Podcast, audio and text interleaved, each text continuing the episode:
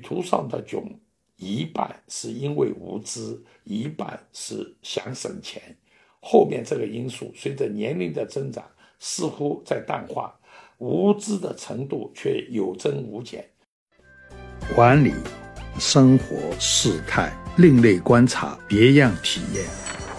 大家好，我是中欧国际工商学院的苏西佳，欢迎你们收听我的这一档佳话丑说。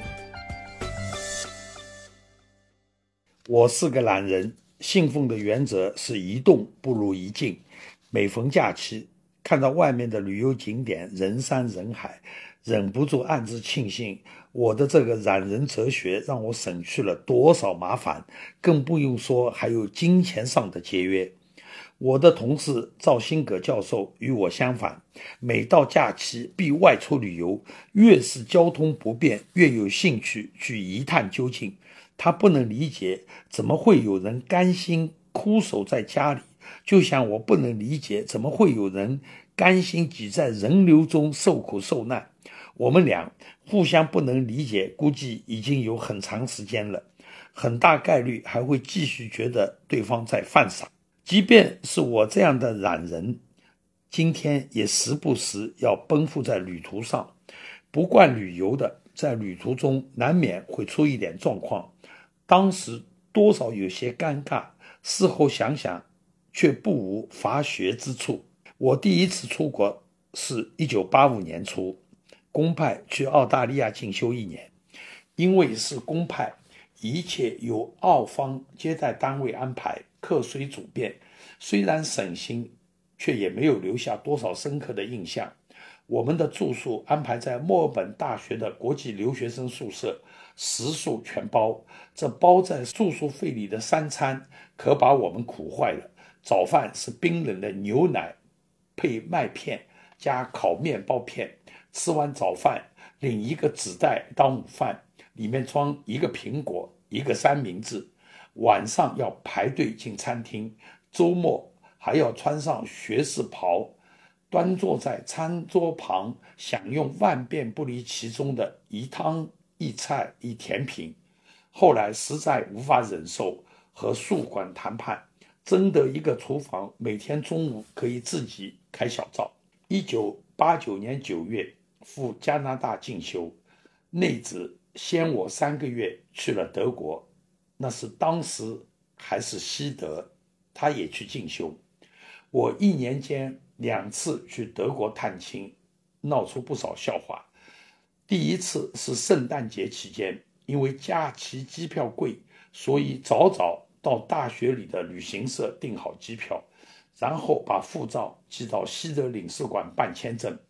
第二天接到领事馆电话，态度相当不礼貌：“你是中国护照，签证不能在当地签发，我们需要送到波恩外交部去审批。”什么时候能批下来，我们也不知道，所以你现在不能订机票。我急了，告诉他机票已经订好了。回答说这跟他们没关系，我再去和旅行社商量。旅行社的人非常通情达理，说我不出票，你可以随时取消，但不要告诉领事馆，给他们一点压力。有退路了，心里踏实不少。接下来隔一两天就给领事馆打电话。把他们给感动了，帮着我催外交部。记得我出发的航班是星期一下午五点左右，星期四接到领事馆电话，很兴奋地告诉我签证下来了，今天用快件寄出，明天中午一定收到。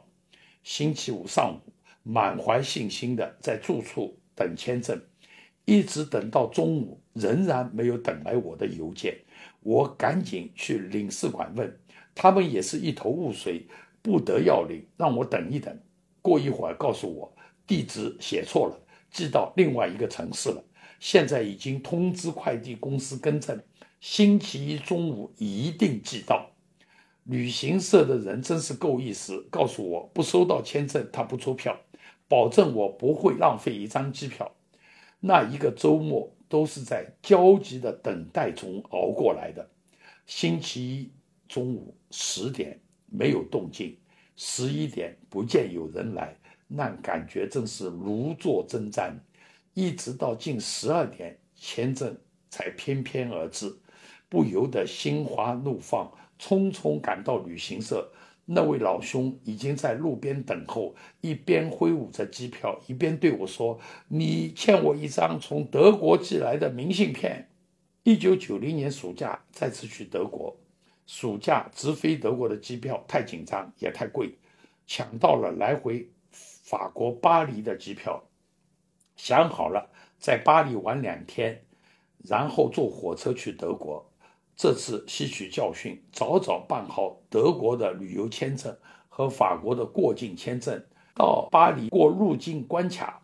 谁知官员说我的签证有问题，因为我来回巴黎的机票中间隔一个月，但过境签证只有三天。我再三解释，中间的这一个月我要去德国，但那个官员根本不听，摸摸身上的配枪，努努嘴。叫我到边上的小屋自己去解释。我走到小屋一看，挤满了中东来的访客，一个个神情激动的在向一个无动于衷的官员解释，看架势半天都不可能轮到我，可把我愁坏了。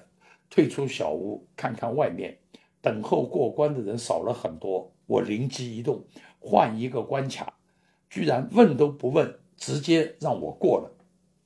出了机场，直奔中国驻法使馆的教育处。早就有熟悉内情的朋友告诉我，使馆教育处有招待所，地处市中心，便宜，还有职工食堂可以搭伙。我找到教育处，中午居然还是午睡时间。巴黎好像都这样，坐在门口等开门，足足等了两个多小时。进去以后。接待我的工作人员伸手向我要驻加使馆教育处的介绍信，我都不知道驻加使馆在哪里，根本拿不出介绍信。那个使馆人员把头摇得像拨浪鼓，坚决不让我住。我又气又累，也不知哪来的勇气，重重地把行李往地上一扔，很霸气地对他吼道。今天你让我住，我住；不让我住，我也要住。行李放在这里，晚上回来少任何东西，我就找你算账。说完，我昂首出门游玩去了。晚上回来，行李早在房间里安置好了。这是本人这辈子最豪横，也最流氓的一次壮举。以后碰到的人都太友好，想复制一下都没有机会。从巴黎出来。坐晚上的火车去德国，因为是暑假，车厢里挤满了人，卧铺都改成座位，人挨着人，看上去都是学生。火车过德法边境，上来一位德国官员，在车厢里打量乘客，抽检证件，走到我所在的车厢，看看坐着的人，突然指着我要证件，所有的人都齐刷刷地看着我。我是车厢内唯一的中国人，针对性很明确，不免感到很是屈辱，但是又无可奈何。早年在国外，类似的待遇碰到过好几次。有一次去比利时驻德国的领事馆办比如河的旅游签证，在等候时看到两位台湾同胞进来办签证，收一百马克，当场就办好了。我们付了数倍的价格，还要一星期后来取，而且告诉我们，因为有德国教授的亲笔推荐信，才给我们按快速流程办，不公待遇。我猜想，一方面是因为国力不济，另一方面也是非法移民比较多，形象不佳。这些年感觉有所改善。从德国探亲回到巴黎，直接到机场。上次在巴黎机场一番折腾，不知为何得到了一个错误的印象，这是奥利机场比较旧也比较小，所以到巴黎后我就坐大巴去奥利机场，到那里才被告知搞错了，我的航班在戴高乐机场。机场问讯处的人看看机票，又看看手表，满怀同情地对我说：“你赶过去肯定来不及了，不过去则一点希望也没有。”我都懵了，数数口袋里的钱，坐出租车肯定不够，只好坐上机场大巴。坐在大巴上，脑子一片空白，想不通怎么会犯这么愚蠢的错误。到戴高乐机场，用最快的速度冲到办登机牌的窗口，叫了好几声才出来一个人，瞄了一眼我的机票，一脸不可置信的样子看着我：“你到现在才来？”看我发急的样子，他给了我登机牌去试试运气，还顺便告诉我一个月以内的机票都售罄了。我抓起行李往里狂奔，在出境口被拦了下来。那位官员用非常郑重的口气告诉我：“过这条线，你就算离开法国了，赶不上航班，不能重新入境。你想想清楚。”我哪里还想得清楚，只是催他快改装。等我赶到登机口，发现居然还有人在值班。他看看我的登机牌，不敢相信我到这时才赶到。然后用愉快的口气告诉我，因为飞机发现有故障，登机以后又让乘客都下来了，你运气实在太好了。到这时我才发现身上完全湿透了，喘着粗气都快站不住了。事后想想太可怕了，我没有信用卡，也没有买机票的钱，错过了航班，我恐怕只能把汤姆汉克斯的电影《The Terminal》。中文译为“幸福终点站”，先预演一遍了。在德国境内旅行，如果不开车，通常就是坐火车或者搭别人的便车。德国的火车系统历史悠久，四通发达，而且火车站都建在市中心，非常方便。欧洲各国的火车票有各种优惠办法，不同时段、不同路段、不同路线，价格相差可达数倍。我们买了一种单向票，可以由南往北任意坐，但一旦回头折返，就只能由北往南，不能再回去了。票价很便宜，乘坐方便灵活。我们沿着莱茵河，坐着支线小火车慢慢逛过去。车上以老年乘客为主，谁也不急，就这么一站站停过去看过去。车在河边走，人在井中游，一会儿幽静如空，一会儿喧闹如市，时而湍急，时而平缓的莱茵河陪伴在火车左右，乘客也有不少像我们一样的外地游客，漫无目的，任由火车把我们带到不知名的下一站。在德国时，有一次突发奇想。电影里老是看到外国人在公路边上搭便车，我们为什么不去试一下？于是，某天下午，夫妇二人来到高速公路旁，模仿电影里看到的样子，伸出大拇指左右晃动，车流在我们面前风驰电掣般驶过，居然没有一辆停下来，连缓一下看我们一眼的也没有。就在我们十分沮丧的时候，有一辆车远远的在一个路口停下，司机一路跑过来告诉我们：“你们站的地方不能站人，更不能停车，赶紧下来。”我们样样而退，换一个路口重新站上去。那位司机还没有走，看我们站上去，又挥手让我们下来，然后告诉我们：“这个路口虽然可以站人，但车不能停。”他把我们领上一个既能站人又能停车的路口才离开，估计他要去的地方实在不顺路，否则一定会搭我们一程。站上合适的路口，仅仅一两分钟，就有一辆车停下来，把我们从奥克斯堡载到慕尼黑。开车的是一位女大学生，非常健谈，一个多小时的路程滔滔不绝，凭我们不很灵光的英语。她的英语其实也一般，当然要比我们好很多，能应付下来这段谈话还是很辛苦的。以后再没有搭过便车，和这个因素不无关系。二十多年前，和陈杰平教授一家一起去巴黎和伦敦旅游，飞机到巴黎，我们搭机场大巴到市中心，这个地方离我们预定的酒店还有一段距离，拖着一堆行李和几个小孩。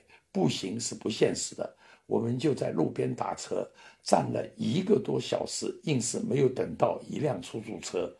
无奈之下，只好去坐地铁。买地铁票时，站里的一位工作人员不会说英语，幸好我们家母女俩都学过法语，连说带比划，总算买到需要的地铁票。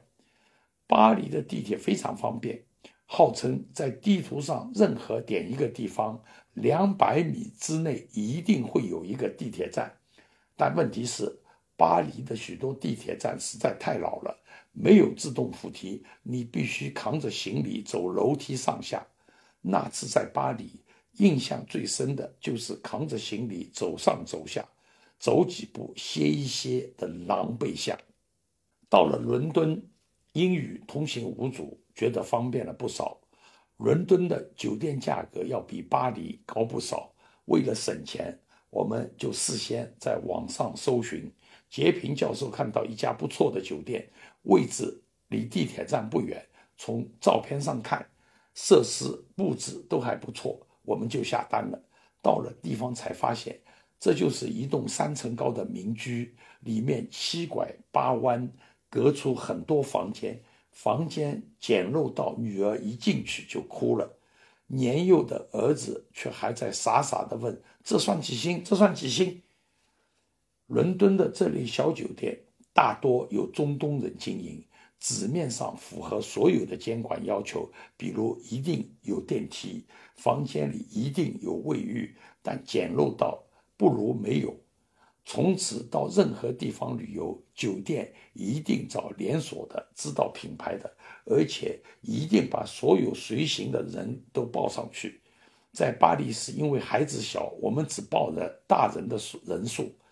以为挤一下就过去了，谁知道酒店方面坚持每一个小孩一定要单独加床，加了床的房间拥挤不堪。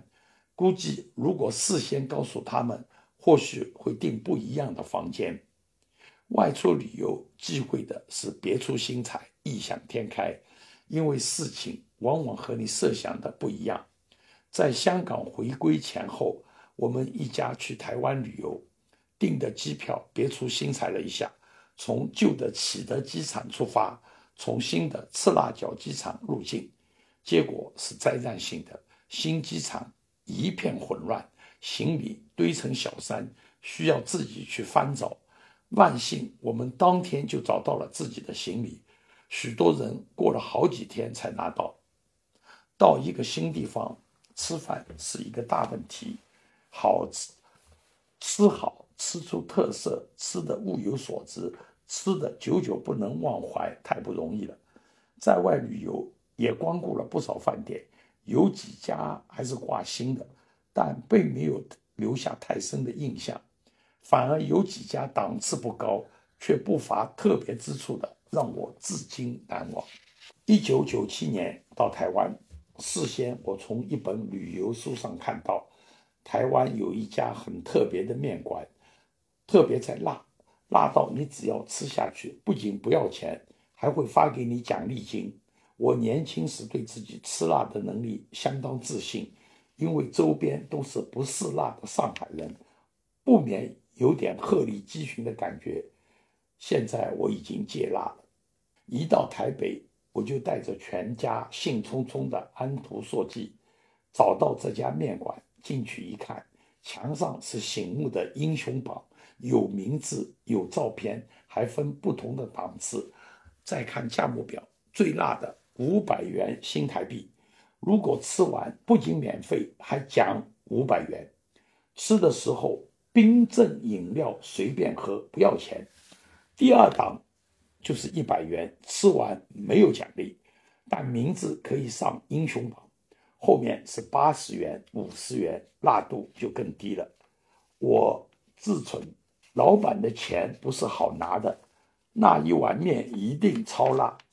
毕竟是学会计出身，稳健性的意识还是有的。为安全起见，我还是选一百元的吧。面端上来，很小的一碗，闻着挺香。我吃了一口，立刻意识到这已经到了我可以忍受的极限了。马上要了一大杯冰镇酸梅汤，一口饮料，一口面，好不容易都吃了下去。老板笑眯眯地问：“想不想把你的名字写到墙上？”我苦笑了一下，拒绝了。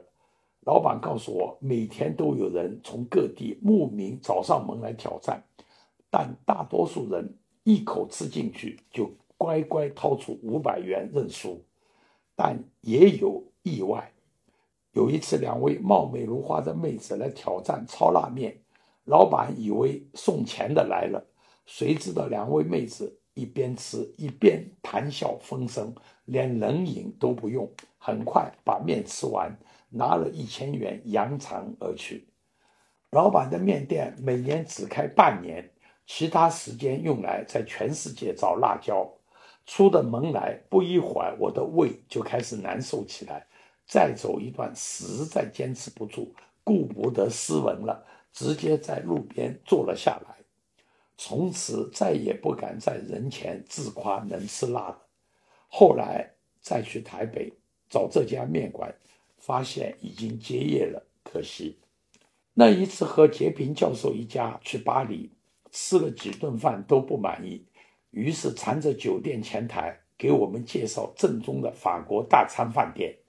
拿着地址找过去，一看就是靠谱的法国餐馆。知道自己对法国菜无知的程度，我们进去就请他们推荐最受欢迎的菜。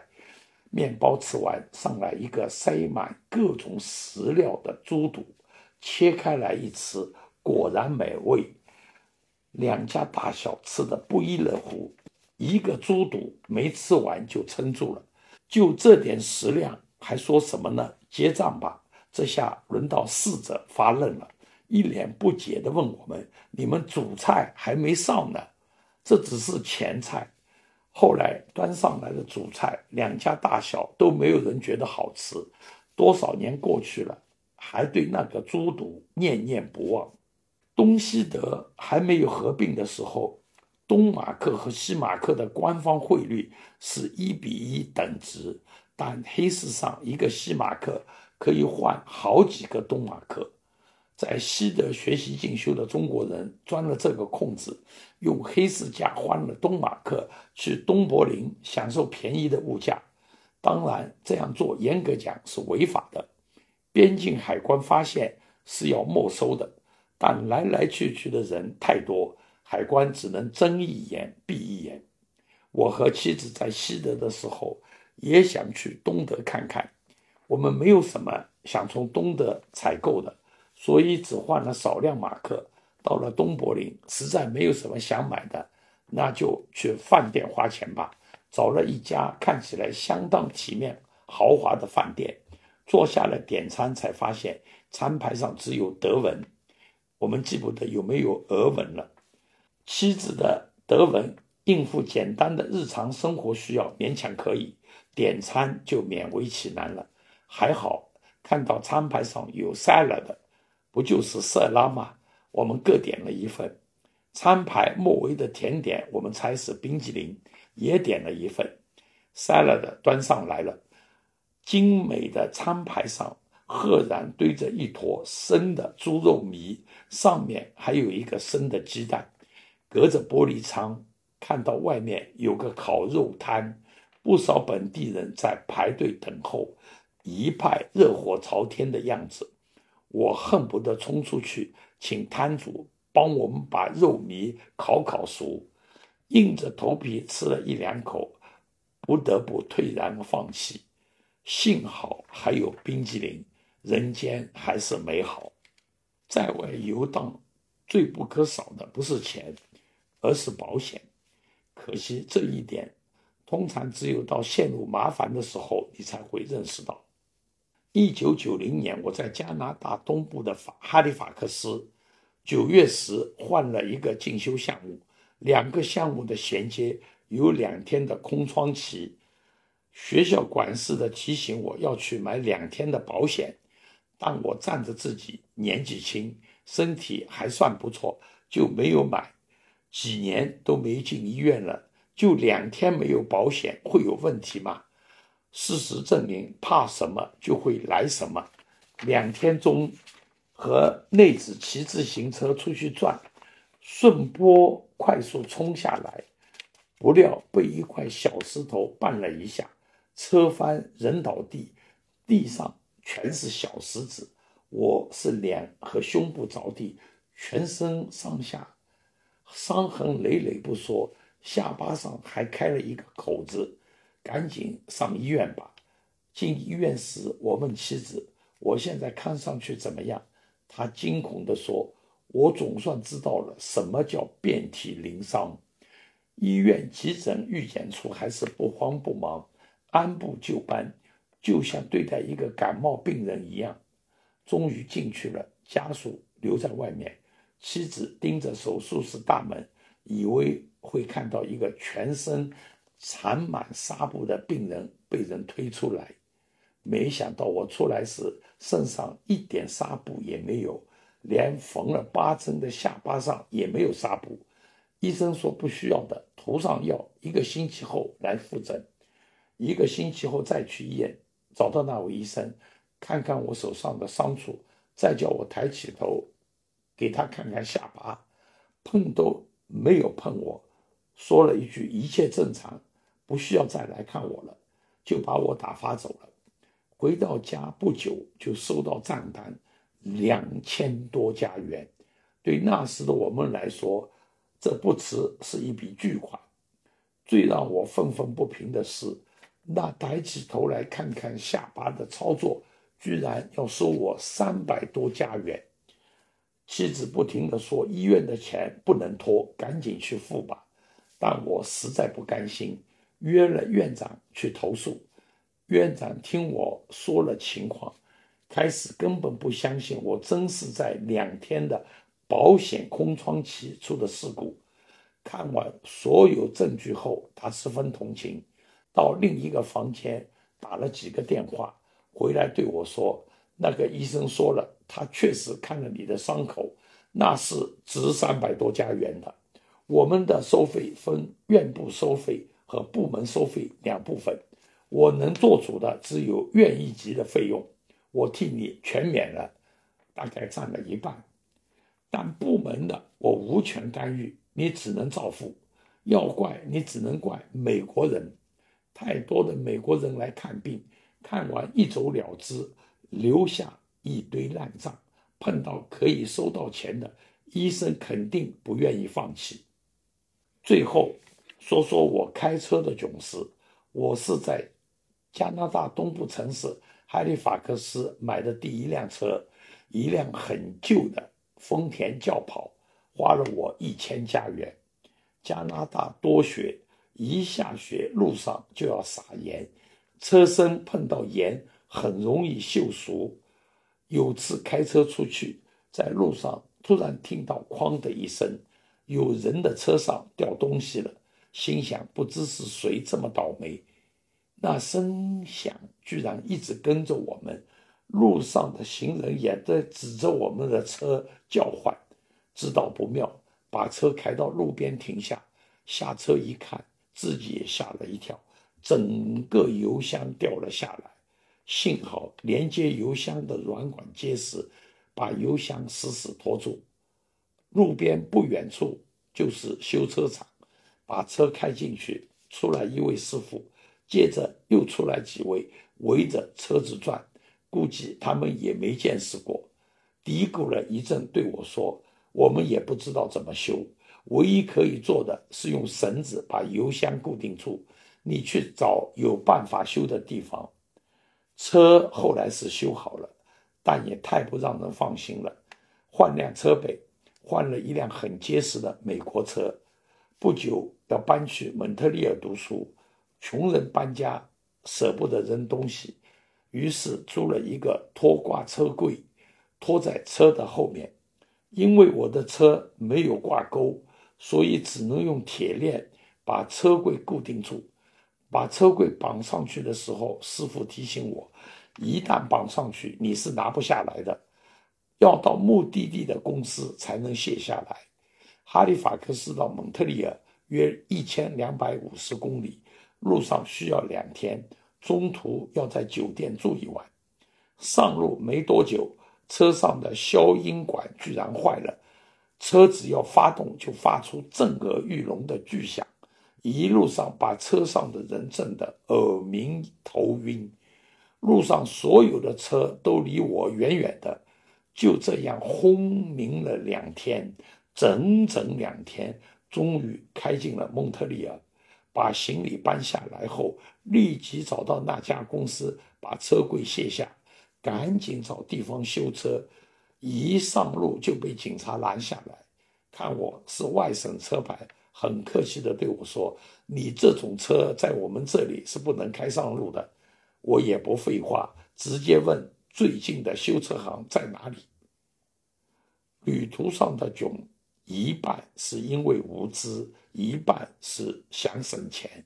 后面这个因素随着年龄的增长，似乎在淡化，无知的程度却有增无减。